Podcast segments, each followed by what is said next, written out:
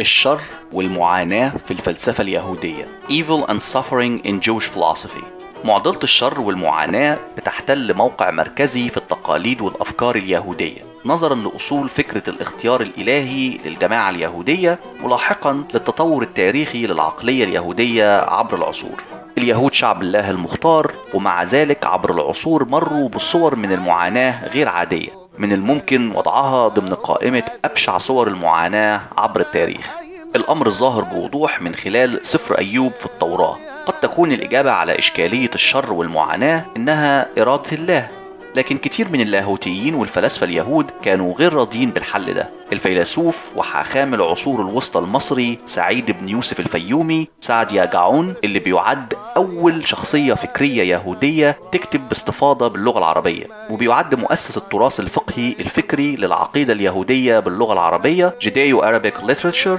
واللي ظهر تأثره واضح جدا بعلوم الكلام وفرق الاعتزال الإسلامية في تأسيسه لمدرسة الكلام اليهودية جوش كلام الفلسفية، ودراساته العميقة لدلالات اللغة العبرية هيبرو لينغويستكس وعلوم الشريعة والقانون اليهودي الهالخا هالخا، في عمله المهم كتاب الأمانات والاعتقادات The Book of Beliefs and Opinions اللي تم كتابته سنة تسعمية وتلاتة وتسعين ميلادية. طرح أول محاولة يهودية فلسفية نمطية لدراسة إشكالية الشر. في سيره على نمط مفكري تيار المعتزلة الإسلامي، الفيومي بيقدم بوضوح فكرة إن كامل الحكمة الله لا يمكن أن يصدر عنه شر، لكنه بيخلق الكائنات كاملة الحرية اللي في قدرتها صناعة كل من الخير والشر. لو الفرد استخدم منحة الله في الأكل والشرب باعتدال، إذن قام بعمل خير، أما لو أسرف في الأكل وأضر ببدنه فقام بعمل شر.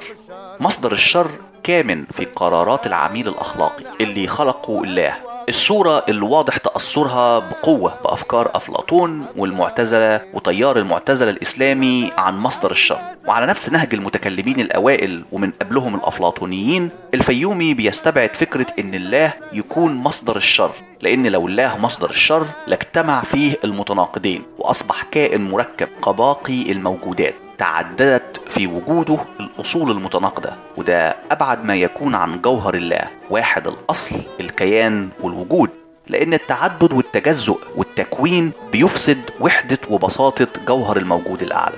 في الحقيقة الفكرة اللي طرحها سعيد الفيومي كانت عميقة الأثر والامتداد في الفلسفة والعقيدة اللاهوتية من بعده، واعتنقها وأكد عليها كتير من التابعين له من أمثال الفيلسوف والمفكر اليهودي القرطبي إبراهيم بن داود إبراهام بن داود وغيره. لكن بالرغم من أن طرح الفيومي وابن داود كان جذاب وواسع الانتشار في عصورهم والعصور التابعة ليهم، إلا أنه كان في مشكلة عقائدية يهودية لابد من تقديم حل ليها في إطار فكرة أصل الشر اللي أسس ليها الفيومي علشان يستطيع العقل اليهودي قبول الأطروحة، وهي مشكلة سفر أيوب اللي زي ما شفنا ما كانش عبد مخطئ أو عاصي، وكان عميل أخلاقي خير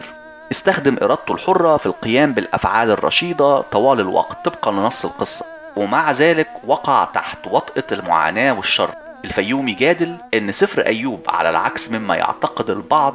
بيعطي تعاليم إيجابية عن الله وفكرة الشر بشكل عام، وحاول تجنب التحليل السطحي لسبب الشر على غرار الطرح اللي قدمه أصدقاء أيوب في القصة، وجادل أن صحيح أن الله قد يوقع المعاناة على الخطائين لتحقيق العدالة في خلقه، إلا أن مش معنى كده أن دي صورة المعاناة الوحيدة اللي من الممكن أن تظهر في خلق الله، لأن من الجائز أن الله يوقع المعاناة على عباده الصالحين زي أيوب. وهنا بيستدعي الفيومي فكرة الاختبار الإلهي الواضحة بقوة في كتابات المعتزلة الأوائل، ويفسر بيها إن الله بيختبر عباده الصالحين عن طريق المعاناة والشر الواقع عليهم. الفكرة اللي ما كانتش بعيدة عن العقل الجمعي اليهودي، مثلا في قصة إبراهيم وأمر الله بالتضحية بابنه إسحاق طبقا للعقيدة اليهودية محنة اختبار لكل من إبراهيم وإسحاق عباد الله الصالحين من خلال معاناة وشر كبير مدفوع بصورة مباشرة من الله نفسه من خلال أمر الذبح السماوي.